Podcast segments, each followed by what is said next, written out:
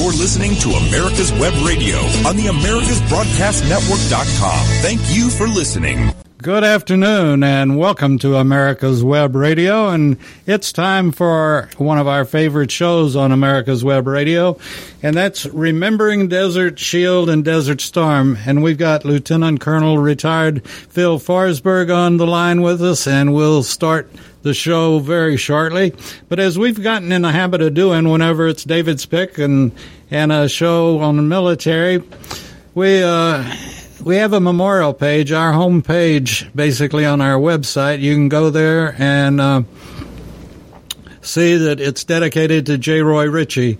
Uh, he was a Agent Orange victim and uh, was my best friend and roommate through college. So we do that. We uh, start our shows with a silent prayer for all of our friends that have given the ultimate sacrifice our brothers and sisters that are still in, and those future brothers and sisters. So we'll be back with Phil in just about one minute, and then we'll go to the, my favorite thing, the cadence call. We'll be back right after this.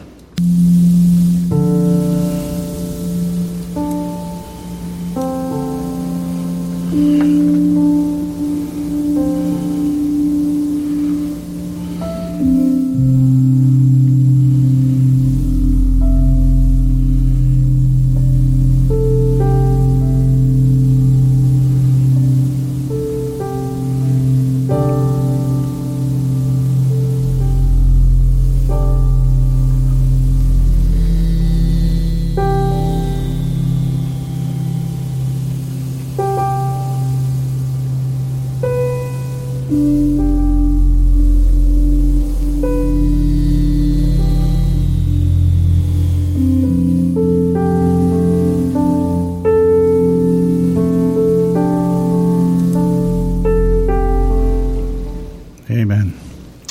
Okay, and uh, let's go to our little.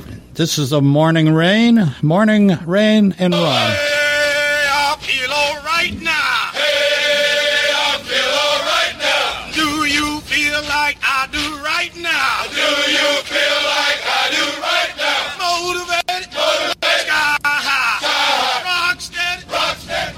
Okay, and uh, we love those cadence calls, or jodies, as some folks call them, and um, it brings back actually fond memories for me. I I enjoyed my my basic and my AIT in a beautiful area in the United States called Fort Ord, California. So, with that, let's go to Lieutenant Colonel retired Phil Forsberg. Phil, good morning or good afternoon now. Hey, good afternoon, David. It's good to be with you again. I uh, I had the opportunity to visit Fort Ord uh, before I went in the Army. My brother was actually serving in the Army there, and I get to spend about a week there with him. Beautiful, beautiful place, but it's all gone now. It's all gone now. All uh, I guess they they took all of the uh, World War II barracks down and uh, the matchstick jungle, as we called it. Um, but I I guess they did, and they turned it into a university. Correct? I don't know what's there now. I know uh, the real estate developers were big time. Uh, uh, Oh, I bet they were falling all over themselves. Yeah, and they were drooling until they discovered the permanent dudded area uh, at the impact uh, area on the range. So I, I don't know what they ever did about that. You know, that's uh, that's where I was on the on the range, and we quali- as a 11 Bravo, we qualified on everything that that they had at the time, and this was 1970, and uh, with my luck, you know, ready on the right, ready on the left, commence firing, and um, I pushed the trigger on my law, and nothing happened, and. Uh, I kept waiting for it to take off, and it didn't take off, and so uh, at least I made it through it. And uh, and then they took that law very gingerly out to where the tank was that we were shooting at or supposed to shoot at, and uh, blew it up. And I'm not even sure how they blew it up, but there were they. you know, people can, if they haven't been there and done that, and this goes for, you know, everything else, be it Desert Shield, Desert Storm, but I, I have to salute the military for they have an answer to just about everything, and uh, they know what they're doing. The uh, NCOs, in my case, knew what they were doing, and uh, nothing happened, which I was very glad of too. But uh, you know, they they came right up to me and or right not behind me, but up to me and told me what to do, and I did it, and and that was the end of the story.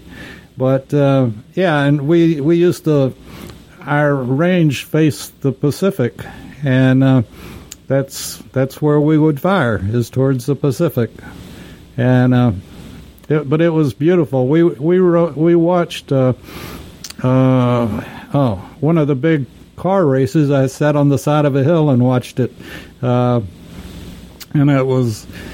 That, that was the closest touch to feeling like I was almost home, watching a race from miles and miles away, but still it felt like uh, it was part of home.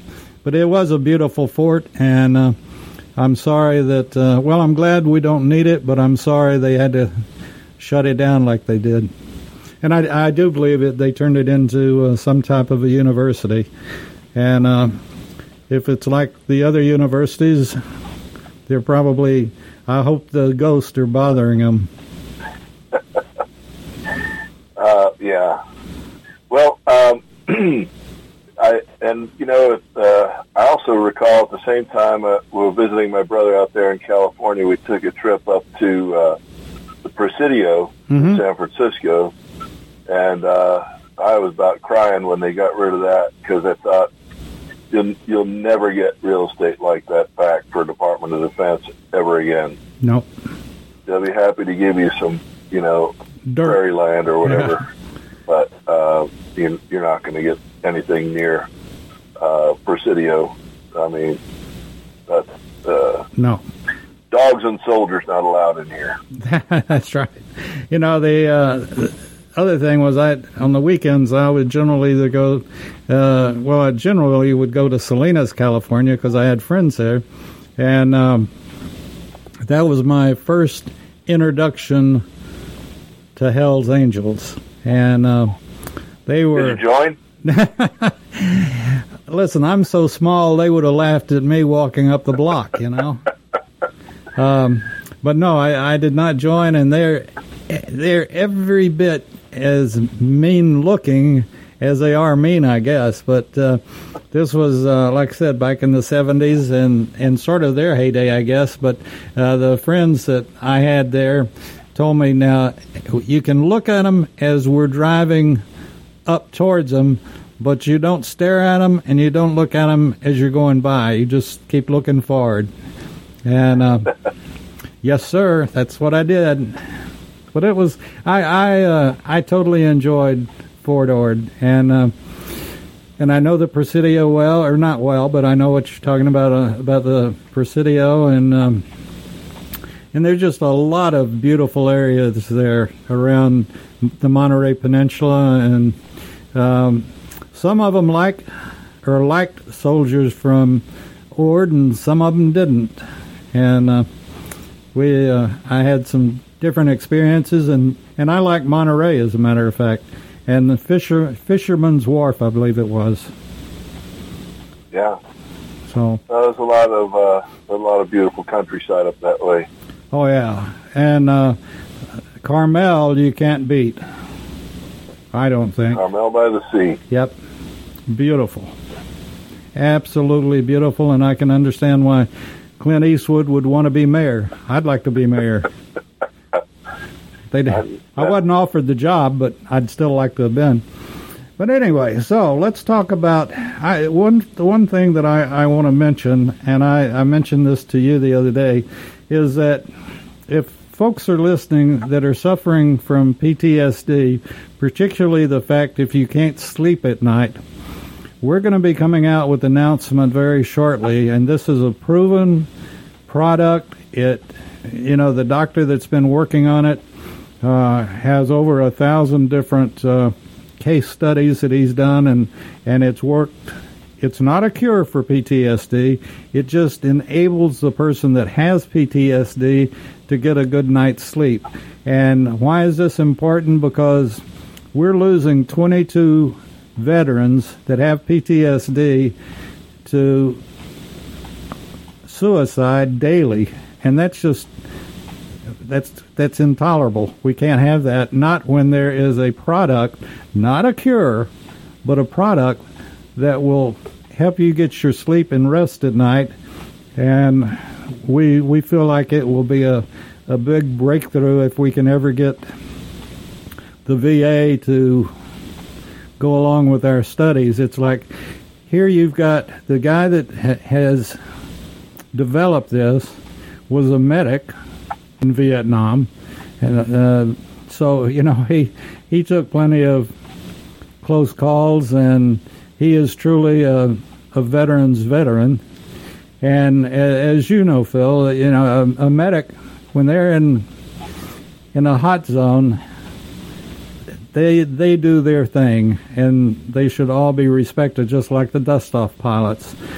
But anyway, not yeah, only you got to love those heroes. Yeah, not only was he a medic in Vietnam, but he came back, became a dentist, and then decided, I want more. I want to be a doctor, an MD. So he went back to medical school, and he is a practicing dentist and MD, and has developed this. Um, and it's a very easy thing. It's it's already been not a, his has not been approved yet, but the ground that it was based on has been approved for years and years and years uh, with the FDA. And this is it's not chemicals; it's nothing other than a a uh, instrument that will help you sleep at night, and uh, we know it works. He knows it works. So, as our people come back from Desert Storm in the Middle East, and if others are listening that suffer from PTSD, we will be making a very large announcement, hopefully within the next couple of weeks. And uh, then you'll be able to be treated and uh, get a good night's sleep for a change. So, let's talk Desert Storm and Desert Shield. And Phil, I'm going to let you open the subject up. Well, David, I guess uh, what I I thought we might talk about today is the, the different services uh, and their contributions um, during the, struggle. Uh, I, you know, I served in the army, and I had some exposure to what other folks were doing. Um, I know that uh, the uh, the Navy had uh, SEALs uh, in there that that did a, a great job. Uh, most of the Navy personnel that went on the ground, I would suppose, are, are either SEALs or uh, folks supporting the SEALs. Um, but of course, the Navy did a great deal from aboard ships. Uh, they launched uh, Tomahawk uh, cruise missiles. They uh, launched uh, aircraft that uh, did strikes, and um, yeah, they did did quite a fantastic job. Uh, you know, I was telling you, David, about uh, this uh, Marine uh, Brigadier General. Uh, I believe his name was Kelly, and he did a he did the morning or the, the daily briefings at the Pentagon, and uh, you know things had advanced uh, at that point to the point where uh, we actually had a, a television with uh, CNN uh, in our uh, operations center, and uh, so we would watch it. Of course, the time difference was significant, and uh, I, I can recall uh, Brigadier General Kelly taking questions from from the audience, and he, he tried very hard to. Uh, well, to make sure that he, he wasn't uh, saying anything that might compromise any of our operations. Of course, he was, I'm sure, well read in on plans of what we were doing, but uh, uh, the uh, I can recall the, uh, the one reporter asked him about submarines, and his answer was, "We don't talk about submarines." And uh, then again, you know, it came up. They said, "Well, you know, uh, are the submarines launching these cruise missiles?" And he just said, "We we don't talk about submarines." it was like a third time, and he finally said, "Listen, let me let me help you understand something. We don't talk about what we're doing with our submarine. So, if you have other questions, I'll answer." Fairly straightforward. Suffice it to say, submarines are a very valuable asset to us for what they can do, and we don't really care to share that with other folks what what they can do or what they are doing. Yeah, you brought what up they might do. Yeah, you brought up an interesting thing, Phil. In your position, do you feel like that um, there was the you know, and you have your joint chiefs of staff and so forth and so on. But was there the general? Do you feel like there was a general, not only cooperation, but the avoidance of friendly fire or the communication of everybody talking and working together that was needed?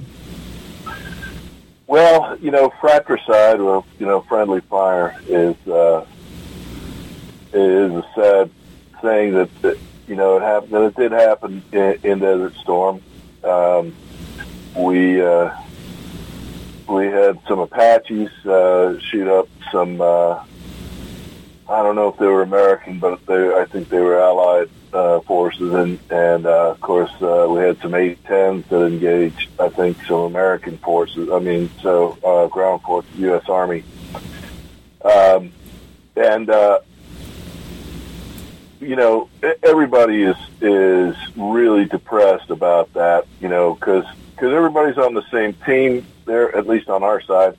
You know, and, and we don't want you know, we want everybody to succeed in their part of the mission because it takes the whole team, and uh, it just hurts, you know, when when you know there's uh, any kind of fratricide. But I recall uh, they came up with a with a, a method uh, to minimize uh, fratricide and make sure that uh, our aircraft could uh, quickly identify uh, our uh, friendly forces on the ground. And so they had us paint uh, on our vehicles sort of an inverted uh, V, uh, like a letter V, and uh, it was just a very simple thing. But we put it on the, you know, the hoods of the vehicles and the tops of uh, other vehicles and on the sides, wherever we could, you know, just to mark them and identify them. And uh, as a matter of fact, this same General Kelly was uh, was taking questions, and they asked him,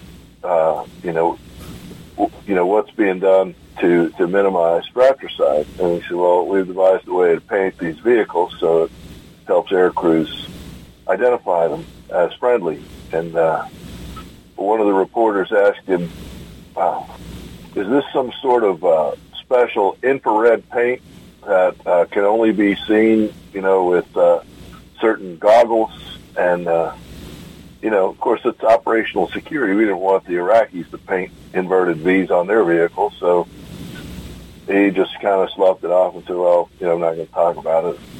Then another one of the uh, reporters you know picked up on, on that and he and he wanted to accelerate it. He said well you know is this can can this uh, these this these uh, special goggles uh, see these things during the day and the night as well, you know, and, uh, you know, of course, there were no goggles and it wasn't what he was talking about, but they were running down the road and feeding on themselves. And then another uh, fellow asked, well, you know, are we supplying our allied forces with these goggles so they can see the, you know, the special infrared paint or whatever? They had invented this whole thing out of whole cloth. It was kind of interesting to watch them uh, develop this in their own little uh, tiny little minds. Uh, but it had nothing to do with infrared paint. Yeah. you know what's funny is now they just manufacture whatever they want to say. They say, and uh, whether it's anywhere close to the truth or not, or I, I know what, you're talking about wasn't close to the truth, but um, now they just make up anything. Yeah, sure. Why not? And hope it flies. You know. right like a kid trying to put words on a paper for their book report or something. A book they didn't read. Mm-hmm. uh, well, it's it's interesting, and and you know, again, well, let me ask this question of you, and and obviously. We can mandate them to wear a mask, but we can't mandate them to join the military. But you know, would you? If I'm going to be a Pentagon reporter, wouldn't it make sense that I'd served in the military in some shape, form, or fashion? Yeah, by the end of your service, you probably would uh, have so much contempt for the press that uh, you wouldn't want to be associated with. very good answer. Very, that was a very good answer, and uh, and you're right. And it's, I look at some of these people today, and and uh, they're not they're not news people, and they're not reporters. They're opinion spouters, and they're advocates.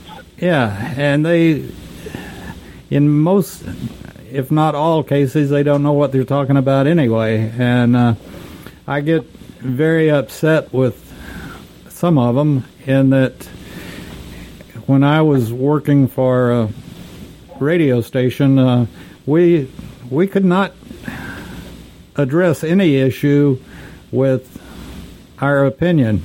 You know, I could I could be on the scene of a wreck and would have gotten fired if I'd said, "Well, it's my opinion that the red pickup came close to running that light and hit that Cadillac." You know, I'd be gone in a heartbeat.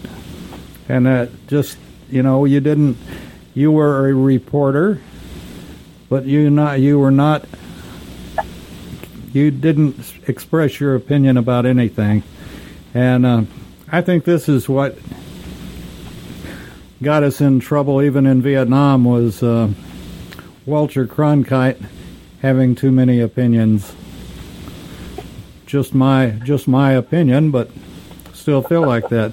And I and let me ask you, did did uh, during Desert Storm and Desert Shield were there embedded reporters with you all?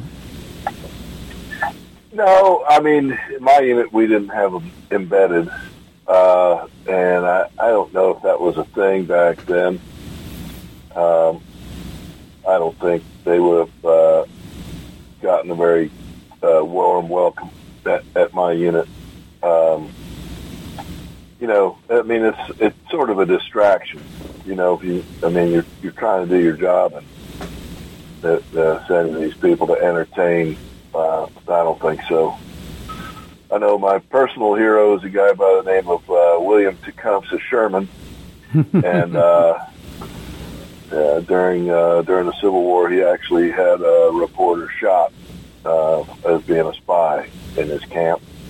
So, uh, sort of my sentiment. I I think that would have gotten the message across to any of the rest of the reporters. sure, you only have to shoot one of them. Yeah. Uh, I better not go there, or some people might think I'm uh, a, a bit of a redneck, which I am. In fact, I'm not even a bit of one. I am one, but you know, and, and this is this is the thing that has always bothered me, uh, and and I particularly came face to face with it in Nam was that, you know they a lot of times the reporters don't know what they're saying or don't know what they're talking about and don't realize that they've just slipped up and possibly endangered our own troops. And hopefully we kept the lid on it most of the time, but you know, you never know about some of these folks. And uh, I particularly never liked the idea of having a woman reporter in the field or in country, and uh, I think that was I think that's a mistake under any circumstance personally, but um, you know, so it's something that we have to deal with now that we didn't have to deal with uh, during the Civil War. Yeah, well, we had very little electronic media during the Civil War. Um, you know, I think uh, folks have gotten to the point where they expect uh, warfare to be as simple as uh, as pushing buttons and playing video games, and uh, it's really not. In fact, uh, I'm gonna have to go back to my uh, my hero again, William Tecumseh Sherman, who at the end of his memoirs, talking about lessons learned, he made this statement that uh, any attempt any attempt to make war safe or easy would end in humiliation and disaster. And uh, unfortunately, that's an axiom that uh, that holds true today. Well, there's, you know, this is sort of like after World War II, trying to, for lack of better words, romanticize war.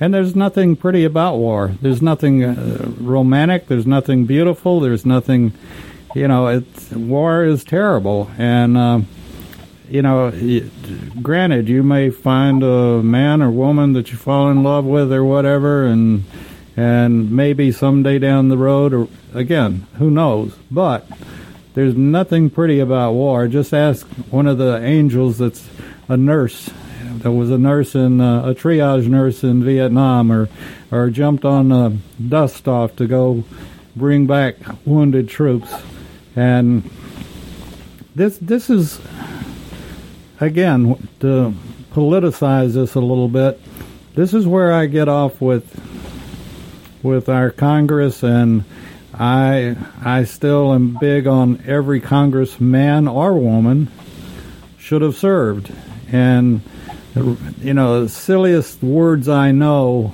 in my opinion, are rules of engagement.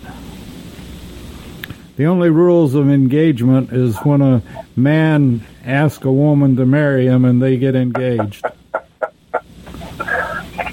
well, uh, yeah, of course, there's there are uh,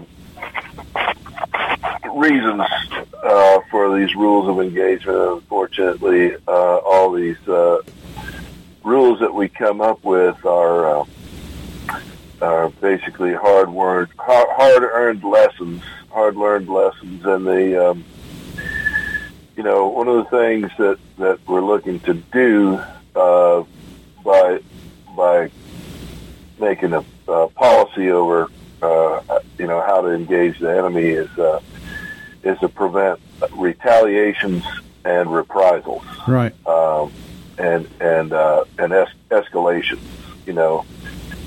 Uh, you know, if we uh, beat prisoners, then our enemies find out and they'll, you know, torture prisoners, and then you know they torture prisoners, and we'll, you know, maybe we'll start shooting prisoners, and then, you know, then they'll start, you know, uh, bombing civilian population centers, or you know, so we're trying to keep it to, uh, you know, well, somewhat civilized, I guess.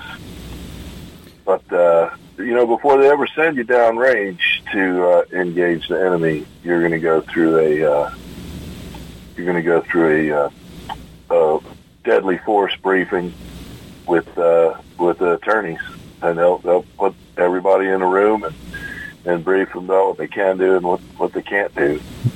Uh, um, Phil, with that, let's let everybody think about it, and uh, we'll come back after we have a couple of messages. You're listening to America's Web Radio and remembering Desert Shield and Desert Storm. We'll be right back.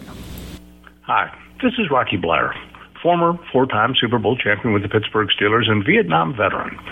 As a board member, I'd like to talk to you about Warriors to Citizen, a nonprofit organization that helps American heroes, soldiers, police, fire, EMT, and their families recover from the psychological harm caused by career induced stress. Over the last 20 years, broken relationships have been a major causal factor for the highest document divorce rate and resulting suicides in this population. This program, From Warriors to Citizen, is delivered free to families by professionals, all whom served in uniform and understand the needs to be addressed. I ask for your support. So please go to our website, warriorstocitizen.org, and find out how you can help, either by making a donation or sharing this information with an American hero that you may know. And thank you.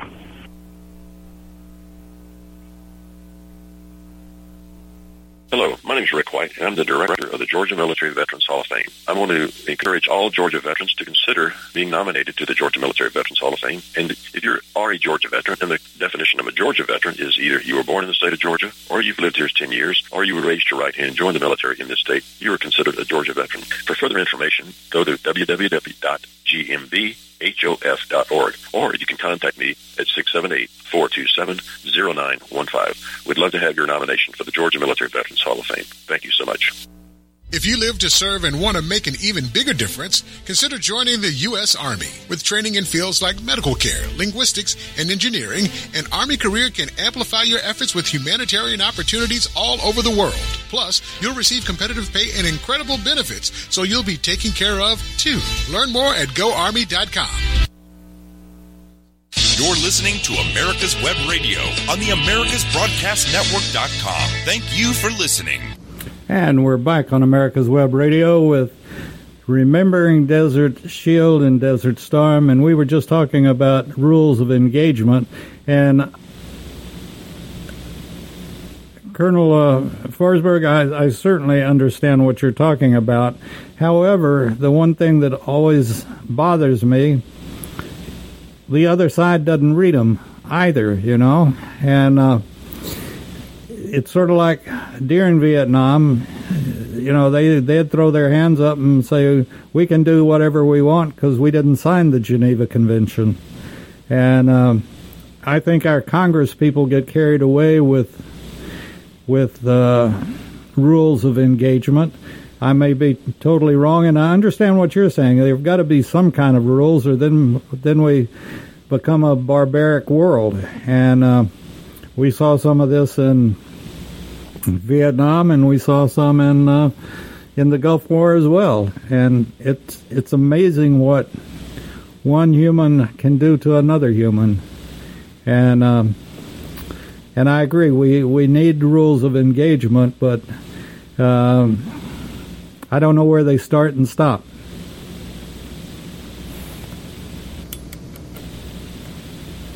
Have I got you back? Uh, yes, sir. I got to hit that mute button. Uh, I was just grateful that they didn't ask me to come up with the rules because I surely would have done a poor job. Uh, but uh, you know, I can recall. You know, we were talking about the uh, the other uh, or, or what the various services were doing. I told you a little bit about the Navy uh, that I know of. The I know the Marines. Uh, they were up along the coast. Um, and uh, we used to overfly one of their airfields that was called uh, Jubail. Jubail Airfield was run by the Marines, and um, they had a they had uh, their forces up close to the uh, Kuwait border uh, before any hostilities had broken out. Uh, I think the town was called uh, Al Khafji, and uh, there were some. Uh, some Iraqis come down with the uh, with the turrets of their uh, of their vehicles uh, turned uh, backward, and uh, as if they were trying to surrender. And of course, the Marines let them come through because of you know rules of engagement. Well, you know, the, the why is the reason for the rule of engagement is so you know you can make it possible you know, if your troops have to surrender, that uh, they can surrender in, in, some relative safety. But of course, uh, this was nothing but a, uh, you know, a ruse from the from these Iraqi forces that you know can, you know, as soon as they got inside the lines uh, of the Marines, they uh, swung their turrets around and began uh, firing. At, you know, at which point you know, our uh, our forces took them out. The, Marines made short work of them, but uh, you know, that, that's an example of you know what uh, you know why we have these rules of engagement, so you you can actually have a you know a, a surrender if, if that's what you need to do, and uh, so. Uh, you know what what they did in effect was uh, by by doing this, it made it nearly impossible for a- any of the follow-on uh, Iraqi forces to actually, you know, surrender with any degree of uh, certainty that their uh, their surrender would be uh, honored. And uh, you know, and I'm sure you know Saddam didn't want any of his forces surrendering or didn't want to facilitate that at all, and so you know that might have been just fine with him. Uh, but it's it's not really the way that we're supposed to prosecute wars, and. Uh, but the Marines did a fantastic job. I remember at these, these briefings, the uh, the uh, uh, General Kelly, uh, Brigadier General Kelly from the Marines that was doing the briefings, he would uh, he was questioned one time about the Marines doing an amphibious landing uh, on the shores of Kuwait, and uh, they really, you know, I mean, once you have your Marines there on the ground, there's no point to doing an amphibious landing unless you're trying to do some sort of uh, Hollywood uh, thing or you know get some good photos. Uh, but they they continually you know promoted this idea that the Marines were going to do an amphibious landing. The Marines were already on land, so uh, the uh, we found out that the Iraqis were terrified of the of our Marines because they thought the Marines were going to exact a vengeance on them for the uh, uh, bombing of the uh, barracks in Beirut, Lebanon, that had happened in 1983, which was uh, I guess about seven or eight years earlier, and uh,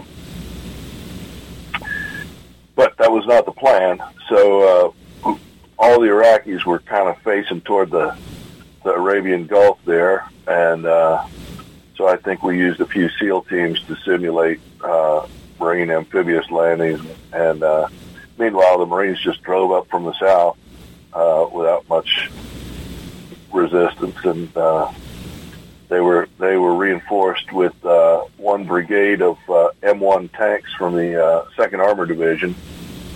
Uh, when we left Fort Hood, they uh, they were in the process of uh, demobilizing the the Second Armor Division, or or you know uh, they were going to roll up the flag on that division, and uh, so they had one brigade left, the Tiger Brigade. And, well, we we got told you know show up in Saudi Arabia with all your combat power. So uh, that brigade from the Second Armor Division they went along and uh, they were presented to the Marine Corps or the Marine uh, forces there, and they said, "Here's your here's your M1 uh, tank support.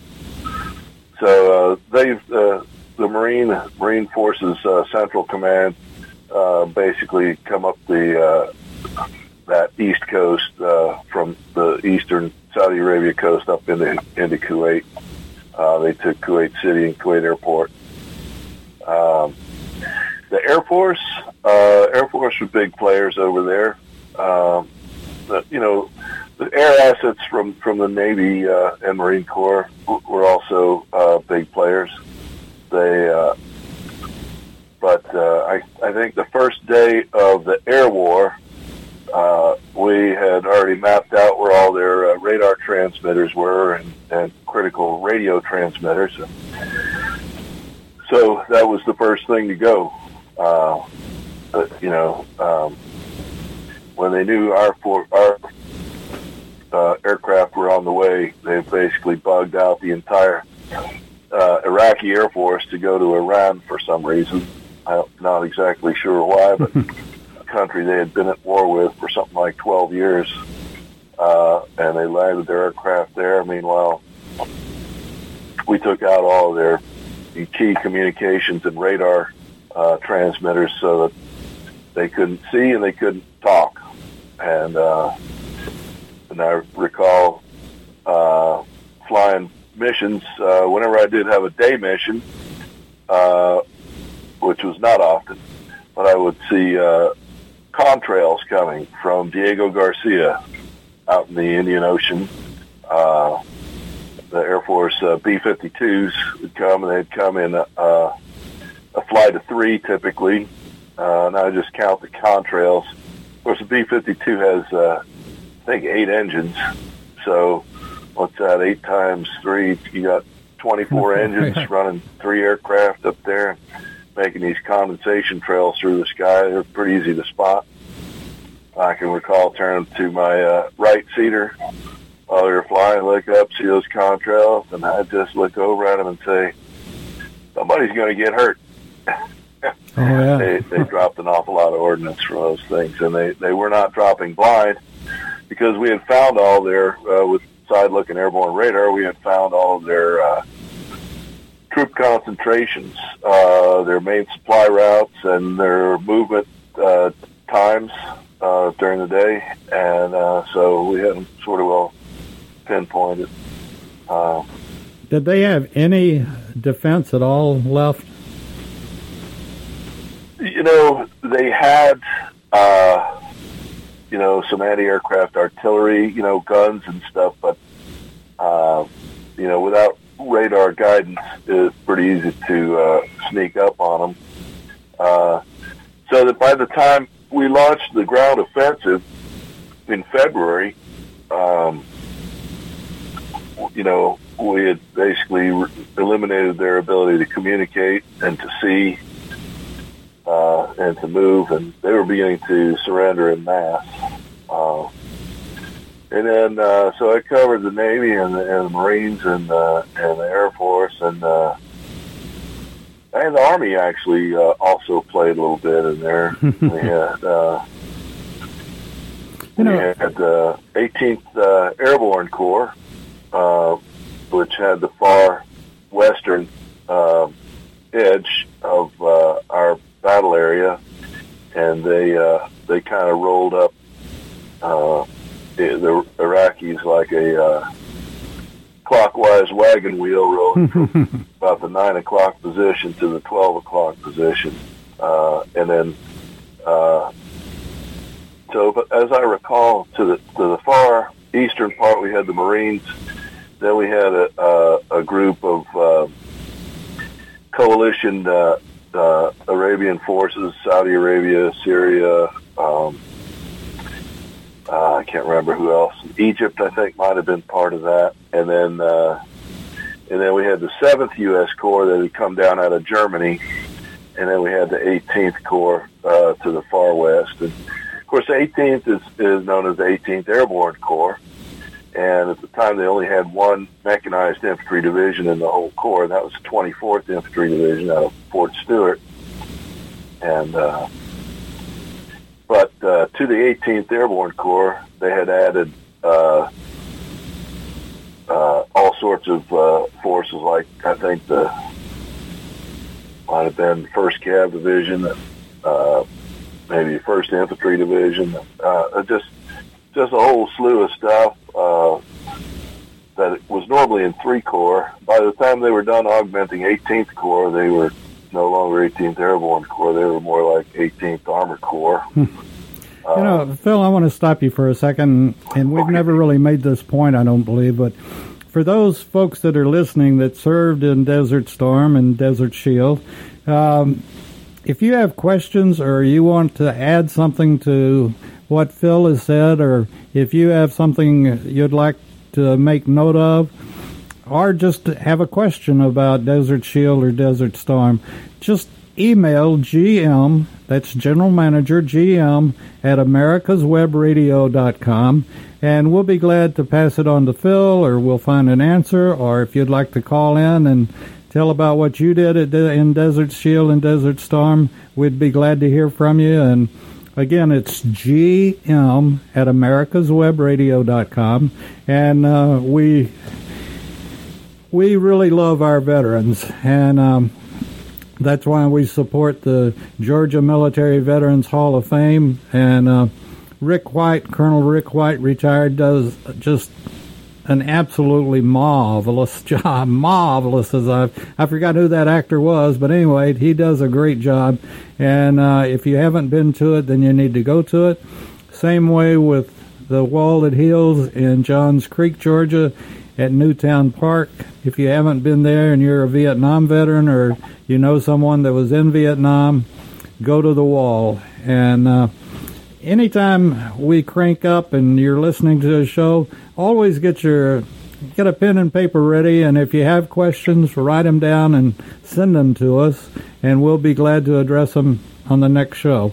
And um, let's get back to uh, Lieutenant Colonel retired Phil Forsberg and talking about Desert Shield and Desert Storm and the things that he saw there and the things that uh, we might have you might have a question about. Uh, I've forgotten whether it was you, Phil, or somebody else was kidding about there. There was a beautiful girl behind every tree in Desert. Oh yeah, yeah. Okay. Yeah, that was me. That was our the saying in our unit. Uh, but uh, they just had a very a drastic shortage of trees there in Saudi Arabia. um, so, uh, yeah, and you know, on your point there, uh, uh, David, regarding um, you know what uh, if people have questions or if people want to uh, call me a liar or something, you know, I, I'm just saying things as I remember them, and uh, it's over 30 years ago, and uh, you know, one of the things I contracted in the army is uh, CRS, which is uh, can't remember stuff. So uh, I might, might have a little different um, uh, acronym to it. I'm not sure. Well, but anyway, um, yeah, I, I'll be happy to uh, engage uh, any questions that folks have uh, regarding this because uh, uh, maybe it'll shake something loose. Well, you know, I, I didn't quite remember correctly. the the point of the story really is the fact that no war, no life should be forgotten, and men and women gave the ultimate sacrifice in Desert Shield and Desert Storm, and yet most people today, thirty years later, you ask them why did why did we go to what was the Gulf War about? Why did we go over there? And why didn't we clean it up at one time? And most people couldn't even tell you what Desert Shield and Desert Storm were about. And uh, you know, I I have to laugh sometimes when some of our politicians get so carried away about clean air and all this kind of stuff. Uh, they should have given Saddam Hussein a, a, lesson on clean air as he was burning all the Kuwaiti wells. well, that he did. Uh, uh, yeah. So uh, that that's my recollection. We we kind of rolled them up there. Uh, I was very very very impressed with the performance of the 101st uh, Airborne Division.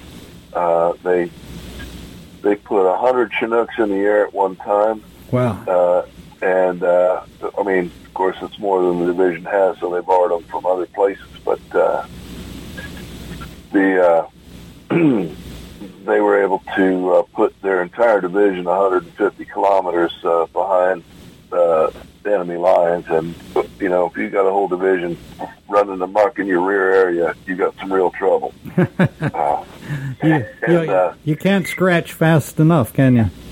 Yeah, I think to the far west uh, was the 82nd Airborne Division. Uh, with uh, they were they had been augmented or interspersed among the I think it was the sixth uh, French Armor Division, French Senate Armor Division there. Um, of course, the 82nd, uh, they're real quick to get there because they jump out airplanes and they bring a lot of equipment, but uh, they don't bring a lot of uh, mobile firepower, you know, like tanks and armored personnel carriers, and so they um, they their function was to get there real quick and uh, and to make sure Saddam knew if he came any further into Saudi Arabia that he would be engaging U.S. forces. And uh, I really don't know how much action the 82nd saw during that time, but they were a very good doorstop at the beginning, you know, to uh, prevent uh, Saddam from coming south. And uh, everything worked real well together. And of course, uh, I should probably also, you know, uh, point out that uh, uh, one of my, my most amazing things in there of all the new weapon systems that were being used, uh, Apaches and multiple launch rocket systems, and uh, you know M1 tanks and the Bradleys and uh, all this fancy new stuff. But you know, some of the greatest work I saw over there were by the logisticians, the folks providing fuel and water and food and uh, repair parts. Uh, just amazing the the hard work that was done by these folks. Uh, yeah, it was it was nice to see things all working together like that. They really can. Yeah, what's the old saying? It's nice or great when a plan comes together. When a plan comes together, sure. Let me let me ask you about the AWACS. I, I mean, I, I think they have just a incredible job of, you know, they're they're directing a whole sky, and what was your experience with them and and uh, and how they do their job really? Well, they were real good. You know, typically when we took off uh, to go fly our missions, the uh, one of the after we checked out from the the airfield we had just left, we would check in with AWACS and we would do uh, what they call a sweet and sour check, um, and uh, so uh, we had four different uh, transponders on our aircraft uh, that did various things. Your commercial aircraft these days uh, basically just have uh, two transponders, but uh, the, the, these transponders, these four, uh, had four different modes, and they uh, basically would tell AWACS that AWACS would paint with their radar and get a response, and the response, you know, would tell them exactly who we were and that we were friendly and what what our mission was and and various things. And uh, so that was the job of AWACS to make sure they were like, sort of like traffic cops to find out uh, if uh, if everybody in the sky was uh, belonged there, and uh, and of course if they uh, if they didn't get transponder uh, responses, then they would just get what they call skin paint to get primary uh, radar return, and they would know, okay, well this this is a bad guy, um, and uh, also we were required to uh, fly these missions uh, without the benefit of you know civilian air traffic control uh, and radar separation, so. Um, these guys kept us from slamming into each other uh, while we were uh, doing our mission. So, uh, yeah, AWACS very important. Everybody had an important job over there. I don't care. We, if we've had a cook or a truck driver. we've had Jeff Hill on a couple of times, and uh, Jeff was a tanker pilot, and um, you know they always had escorts. Do the do the AWACS uh, fly with escorts as well? You know, I don't know uh, that they did. Uh, you know, whenever whenever we would be in operation, there was something called Combat Air Patrol, and so there were uh, a number of fighters uh, in the air at any time uh, that basically flew like a, a screen, and uh, AWACS didn't have to fly over uh, over the ground, over hostile ground, to, to see the skies over it. You know, they had quite a range. So they would generally stand back some and be able to scan the skies. And I think they did their job pretty well unmolested uh, because of uh, combat air patrol would prevent any kind of uh, you know any kind of intrusion toward them. I did have combat air patrol cover me at one point. That was uh, very very welcome because uh, there was an Iraqi fighter coming at me. And this is before the air war started, of course, because afterward all the Iraqi fighters were parked in uh, Tehran. But uh, yeah, so the uh, the combat air patrol, another important job there. And, uh, and as I recall, uh, Jeff telling us that um, you know, many times he would refuel the, the combat air patrol, as well as, you know, he had he had them with him. So, uh, I tell you, the uh, tanker pilot, uh, I, that's just thirty-three thousand gallons of bomb. and uh, the boom operator, I give them all the respect in the world. My goodness, uh, flying a a boom is uh, the whole thing is just incredible. And uh, you know, you sometimes wonder about all the research and development that's gone into figuring out how to kill people. What if we had t- turned all of it around in figuring out how to kill cancer? It Would be nice. It would, and uh, you know, I I pray that someday that that will happen. And you know, like we talked earlier, there's there's nothing romantic, there's nothing pretty about war. It only I don't know what the purpose is. Uh, we've heard all sorts of kinds of purposes for many many years. I guess since since mankind there was a reason for it, but uh, it's hard sometimes to see it like that. And I hope we never get in. You know, I I hope we don't, but I don't. I think it's inevitable that uh, we will be fighting again somewhere. I don't know. Uh, but once again, Phil, you've you've enlightened our audience, and I hope that uh, some of the folks that have been listening will pick up that pen and paper and uh, write jot down some questions and send them to us. Email them gm at americaswebradio.com, and uh, we'll get you as many answers as we possibly can. And uh, if you'd like to be on the show sometime, let me know, and we'll arrange for you to be on the show, assuming we don't get washed out today. But that's a, that's a whole nother subject, isn't it, Phil? Yeah. but it's uh, no, it's uh, we've had our fair share of a little rain today, but uh, we needed it, so we got it, and uh, the pollen should be at least washed off of most everything. And uh, this has been another super show, and we want to uh, thank again Rick White, the director of the Georgia Military Veterans Hall of Fame, for his support, and uh, also Mike Mazzell and all the guys out at Johns Creek that uh, have been very helpful in having the wall that heals. And we invite everybody to be sure and put and Peachtree Corners. I got to add that.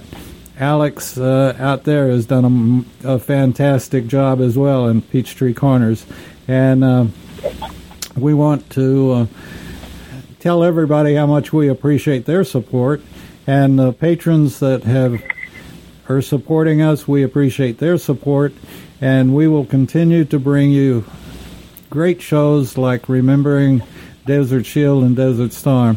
Phil, thank you so much for being on, and we look forward to next week. Thank you, David. Bye. Goodbye. You're listening to America's Web Radio on the AmericasBroadcastNetwork.com. Thank you for listening.